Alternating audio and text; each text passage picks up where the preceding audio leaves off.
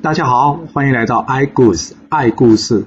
我喜欢听故事，希望故事能带给你想象力、思考力、判断力以及创造力。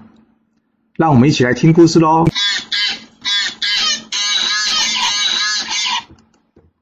上次说到，黄飞虎一行人呢，来到了这界牌关。这界牌关的守将呢，不是别人，正是黄飞虎的父亲黄滚。这周记黄明呢，远远看到这黄滚的阵势摆开，心想不妙哎，老爷不是来迎接我们的。于是呢，黄飞虎上前答话说：“父亲。”没想到呢，黄滚却说：“你是哪位啊？”黄飞虎说：“父亲不认识我了吗？”黄滚接着说：“我黄氏一门忠烈，七代忠臣，从来没有出了叛臣。今天你反叛了商朝。”你还是我儿子吗？听到这里，黄飞虎难过又下跪了。他告诉这个黄滚说：“我无奈才叛了这个商朝的。要是父亲没办法接受，那你就押解我回去吧。”黄滚说：“我正是这个意思。要么你就让我押解回去，要么你就杀了我再过关。我可不想被人家抓回朝歌，然后说人指指点点说我的儿子叛变。”黄飞虎低头不语。这时候呢，周记黄明说：“不可以啊，好不容易已经过了三关，来到这里，怎么能束手就擒呢？”这黄明呢，对黄滚说道：“老爷，你只知道忠于大王，那天下人民呢？你明明知道纣王无道，赵袍洛、蔡鹏杀了多少忠臣谏臣，而且逼死你的媳妇，杀了你的女儿，这样的大王，你还要对他效忠？人家说的。”君待臣以礼，臣事君以忠。君我无道呢，臣可投外国。这都是古人有说的。今天就是因为纣王无道，所以我们才要去投西岐。难道这点道理你都想不通吗？黄滚听到这说，原来就是你们这群狐群狗党煽动我儿子造反了。于是呢，提枪拨马来战。这个周忌、黄明等四将呢，冲了出去，将黄滚围个水泄不通。双方大战了起来。这时候，在旁边的黄飞虎呢，不知如何是好。这众人则是跟黄飞虎说：“将军，赶快过关了！难道要我们拿轿子抬着你过去吗？”黄飞虎听到这呢，带着剩下的将士呢，赶快穿越这个界牌关。就快穿过这个界牌关时呢，黄滚却说：“黄飞虎若是过了界牌关，我愿意一死以明志。”这黄明一听到，哎，老爷不可以啊，怎么可以自杀呢？马上挡下这个黄滚。黄滚说：“我的儿子就是教了你这些损友匪类，所以今天才会造反的。”黄明听到这里，心生一计，他跟黄滚说：“哎，老将军，你怎么这样说呢？今天是你儿子要造反呢，我们可没有答应要造反呢。我们一路上啊，受他的气，已经都不说了。想说到这里呢，你可能好好说他，没想到你说是我们带着他造反，这话能倒过来说吗？”黄滚说：“你少骗人了！刚刚我儿子本来就打算要投降了，是你们冲出来跟我打的，不是吗？”黄明说：“没有他命令，我们会冲出来吗？你儿子呢？虽然反叛了商朝，但是对你有孝心，他会想与你一战。你呢，也不想想用什么方法把他给骗下来，硬要跟他打。那我们不出来，你儿子有办法解决这问题吗？”那黄滚接着说：“那你有什么方法呢？”黄明说：“简单呐，你只要跟黄飞虎说，好好好，既然你已经出了关了，不然这样吧，我也无脸回这个商朝了，我就跟你一起去投了西岐。你先停下来吧。”这黄飞虎自然会停下来，到时候呢，你请他吃饭，想办法把他抓回去朝歌不就好了吗？黄滚说：“有这么简单？”这黄明说：“就这么简单呐，但只有一件事，你得答应我们。”黄滚说：“什么事？”黄明说：“今天造反不是我们四个人决定，是你儿子的决定哦。到时候到大王那边，你得说清楚，我们四个人不能有罪。”黄滚说：“你们还想保自己生命？嗯，好，看来可能真的是我儿子的错。”于是呢，黄滚就照黄明意思，就跟这个黄飞虎说：“黄飞虎，不要跑了，反正我已经拦不住你了，不然我就跟你一起过去西岐吧，免得在这个商朝丢人。”这黄飞虎听，诶，我爸爸怎么会讲这种话呢？心里一想，这一定是黄明用计。好吧，将计就计，我先回去吧。回到了界牌关呢，这个黄滚呢，请了大家吃饭。说，既然今天要离开呢，把这事情处理好，我们就走吧。别人吃饭的时候呢，黄滚跟着黄明使了眼色，说：“啊，不是要抓黄飞虎，你们怎么都没动静？”黄明则是偷偷的告诉黄滚：“人都没安排好，怎么抓？黄飞武功那么厉害，你至少等他喝醉了吧。”接着，这个酒席呢，再过了一阵子，突然之间呢，听到后营失火了。结果呢，黄滚派人去才知道，原来他的粮草呢，全部都被烧了。黄滚一听大惊，说：“怎么回事啊？”黄明呢，就跪下来跟黄滚说：“老将军，对不起啊，想请你离开界牌关呢，你又不同意。”我只好烧了你的大营，烧了你的粮草了。黄滚这时候才知道中计了，说：“你可恶啊！你竟然想要让我叛反叛商商朝。”黄明说：“现在说你没反叛，谁相信啊？我们全部过了关，然后你又烧了大营，烧了粮草，人家真的觉得是不小心失火的吗？会发生这种事吗？”黄衮说：“你可恶啊！”于是呢，黄明叫众将呢，把这黄衮呢给绑了起来。黄衮说：“不用啊。”今天我回去商朝也是一死，就睡了你们院吧。我跟你们一同前往西岐吧。就这样，黄衮、黄飞虎等一行人离开了界牌关。离开界牌关之前呢，黄衮将他所有的印信呢挂在这个办公的地方，并且呢往朝歌的方向八拜之后而后离开。黄氏一行人呢来到了五关的最后一关——泗水关。泗水关的守将是谁呢？泗水关的守将呢，叫做韩龙。但是呢，他手下有一个厉害的将军，叫做余化，人称七守将军。这守是首级的首，就是头的意思，不是手脚的手。这黄衮告诉这个黄飞虎呢，余化非常厉害，我知道我们一定过不了这泗水关的，所以才想说我把你拦下来，至少不用让你。给这个韩龙押回朝歌还难看，就大家一听老将军仗都还没开始打呢，就长他人之气灭自己威风，余化能有多厉害呢？你的儿子也是非常神勇的呢。黄衮摇摇头说：“不相信，碰了面就知道吧。”来到这个泗水关呢，这个韩龙呢与余化已经先商量好了，余化说：“就先由我去打头阵吧。”到了阵外呢，余化见了黄飞虎。双方互报姓名，余化告诉黄飞虎：“抱歉啊，大将军，我不认识你，希望你见谅。但是听我一句话，回到朝歌去吧。或许呢，百官可以出奏章保你不死。”这黄飞虎则是呢说：“这个纣王无道，他就是要过这个关。”余化说：“我没有办法，因为这是我守城的这个责任。我要是让你过去了，我就失职了。”那黄飞虎说：“没办法，只好一战了。”于是呢。黄飞虎便与余化大战了起来，果然黄飞虎技高一筹，余化打不赢他，余化翻身便走。黄飞虎心里想：爸爸说这余化厉害，看也没有啊。于是便追了过去。没想到呢，这时候余化呢从身里身体里面呢拿出了一帆，凡就是旗子的意思。这个凡的名字叫做鹿魂幡，鹿就是杀戮的意思。鹿魂幡这一挥一挥动呢。突然之间，数道黑气飞了过来，就让那黄飞虎呢抓了过去，丢在营中，被众人捆了起来。这周忌、黄明一看不对啊，冲了过来，结果呢，也都一一被这个陆魂幡给抓了起来。就这样，黄飞虎与四将呢，皆被这个余化所抓。黄衮眼看呢，不可能打赢他，于是呢，带着这剩下的将士呢，去找这个韩龙。韩龙觉得很怪，两军相阵，这主将来什么意思啊？但是还是让他进来了。问过了这个老元帅之后呢，韩龙还是劝他投降。黄衮则是回答这韩龙说：“我们父子是可以投降的，但是回去呢，恐怕会死掉。”韩总兵啊，我想请你帮个忙。韩龙说什么忙？你说吧。你看我这几个小孙子，他们是无辜的。要不这样，我们所有人投降，你放我这几个孙子去西岐吧。韩龙说：“这可能没办法，老将军，这可是违法的事情啊。”那黄衮说：“我一个元帅求你，你都不同意。”韩龙说：“真没办法。”那黄衮呢，一气之下说：“好吧，既然打不赢你，我也不跟你困兽之斗了。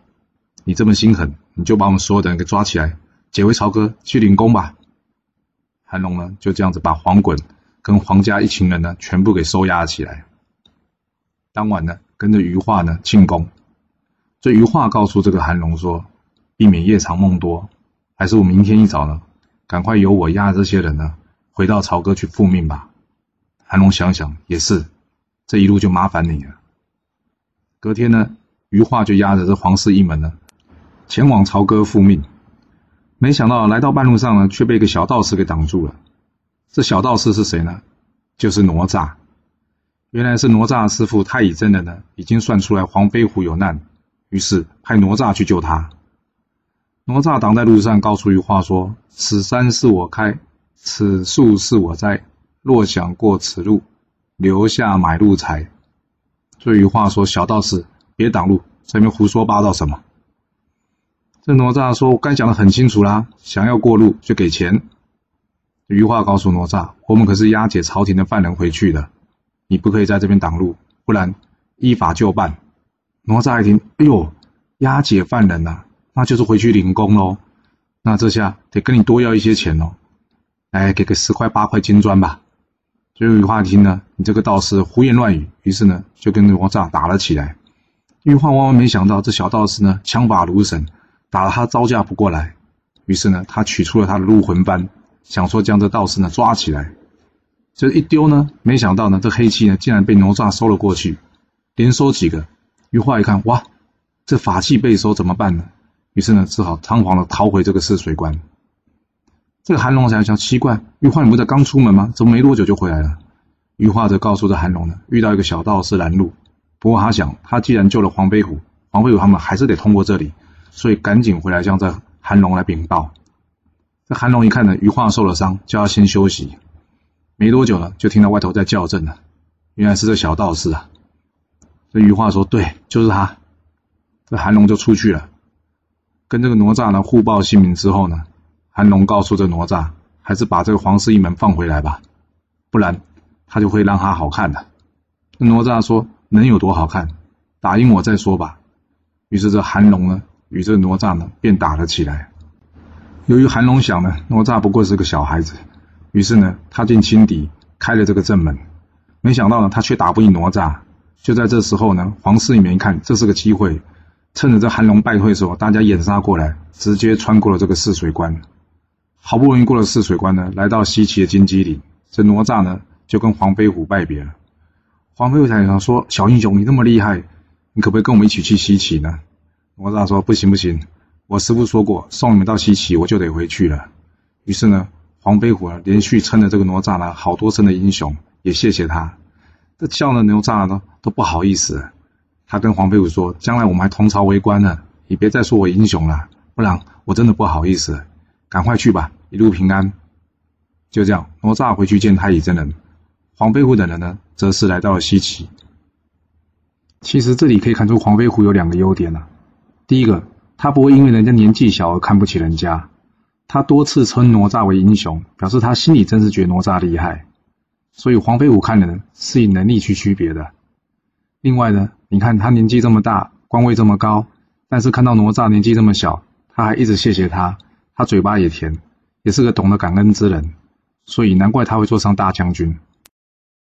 到了西岐城外呢，黄飞虎跟大家说：“你们这边稍待一下。”先用我去见姜子牙吧。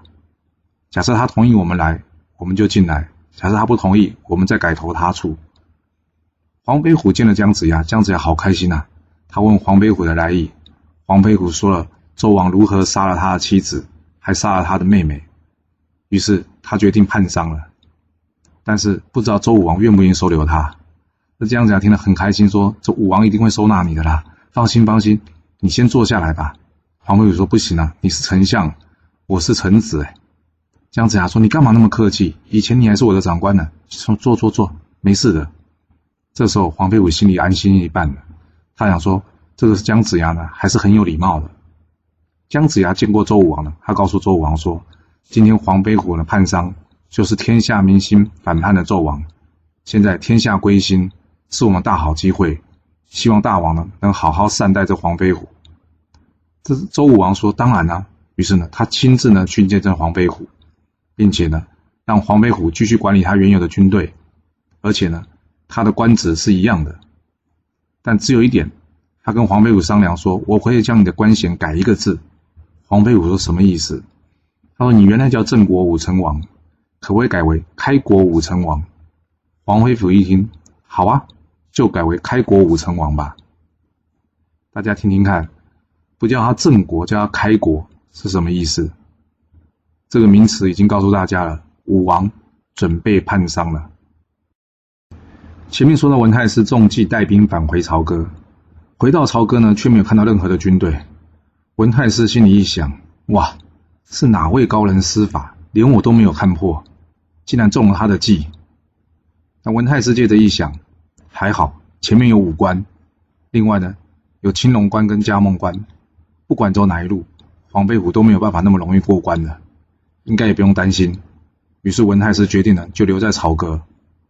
但没过几日呢，就有人来跟着文太师说：“报告文太师，这黄飞虎呢，已经穿越五关，到了西岐啊。”文太师听完之后大吃一惊：“哈，黄飞虎去投奔武王了？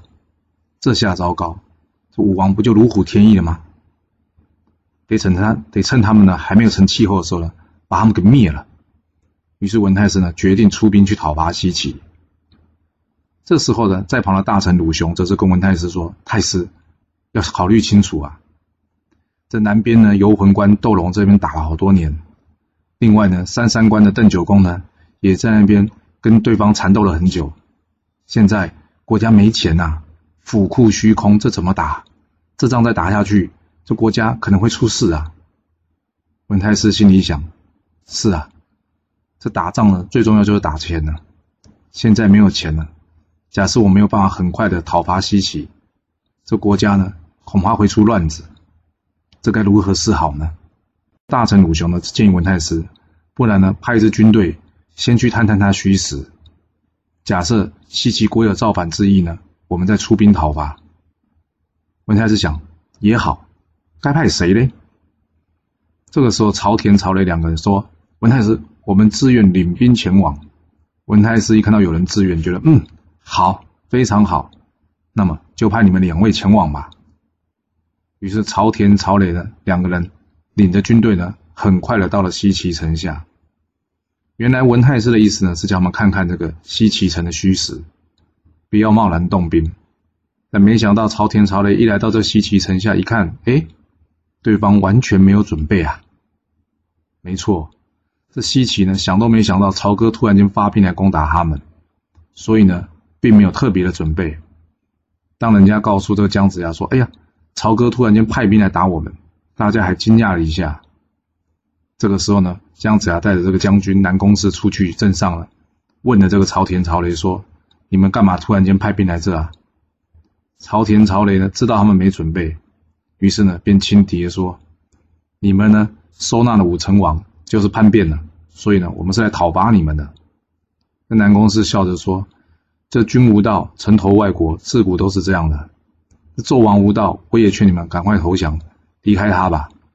听到这里呢，曹雷气不过呢，于是呢提枪拨马，便前来与这个南宫氏大战。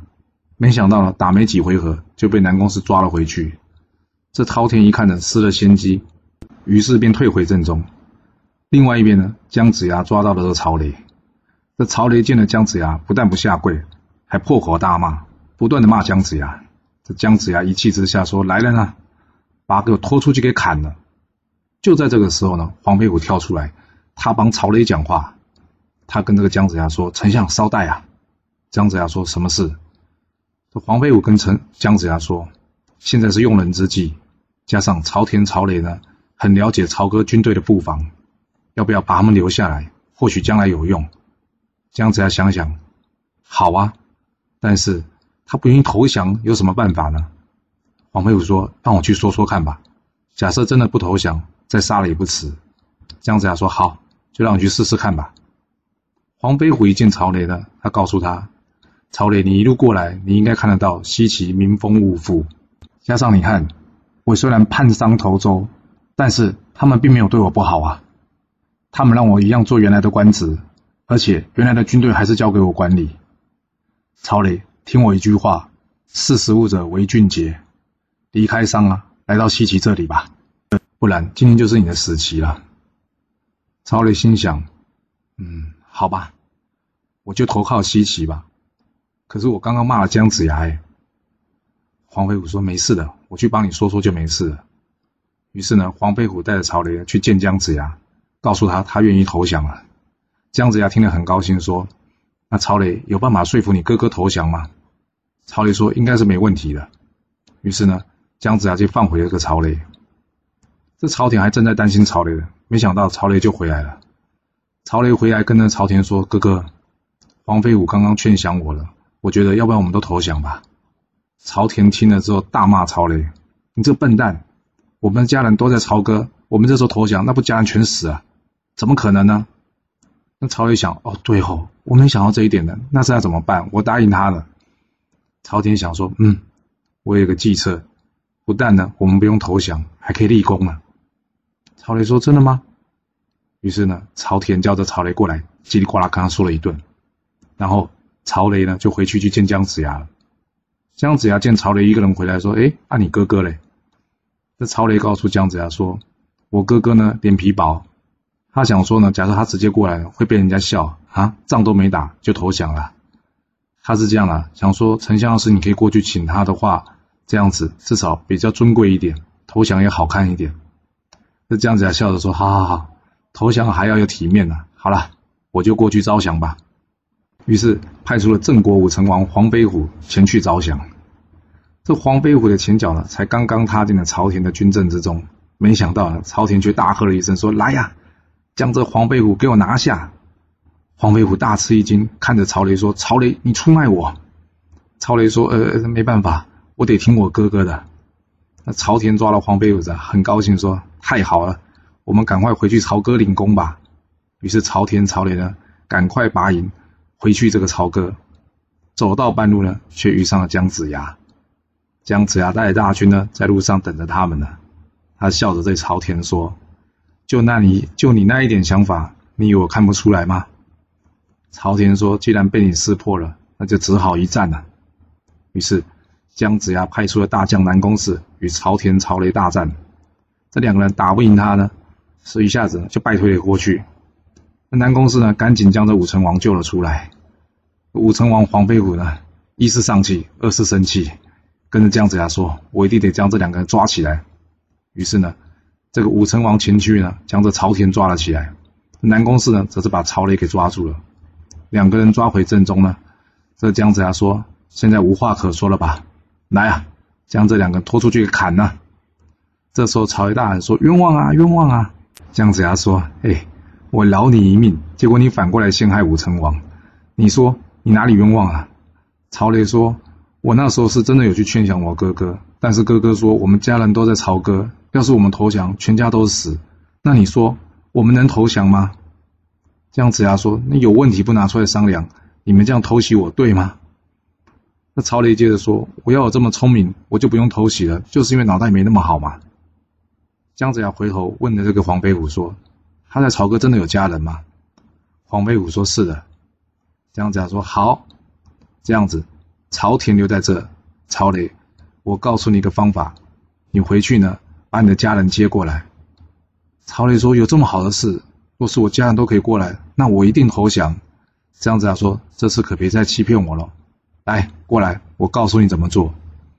这曹雷于是过去姜子牙身边，姜子牙告诉他如此如此，这般这般。曹雷说：“好，我就照你的话做，希望能将我的家人给接回到西岐。”姜子牙到底告诉曹雷做什么事呢？这曹雷有办法顺利的将家人接回到西岐吗？这个故事会如何发展呢？我们要下次才能跟大家说喽。谢谢你来听我说故事，我们下次再见喽。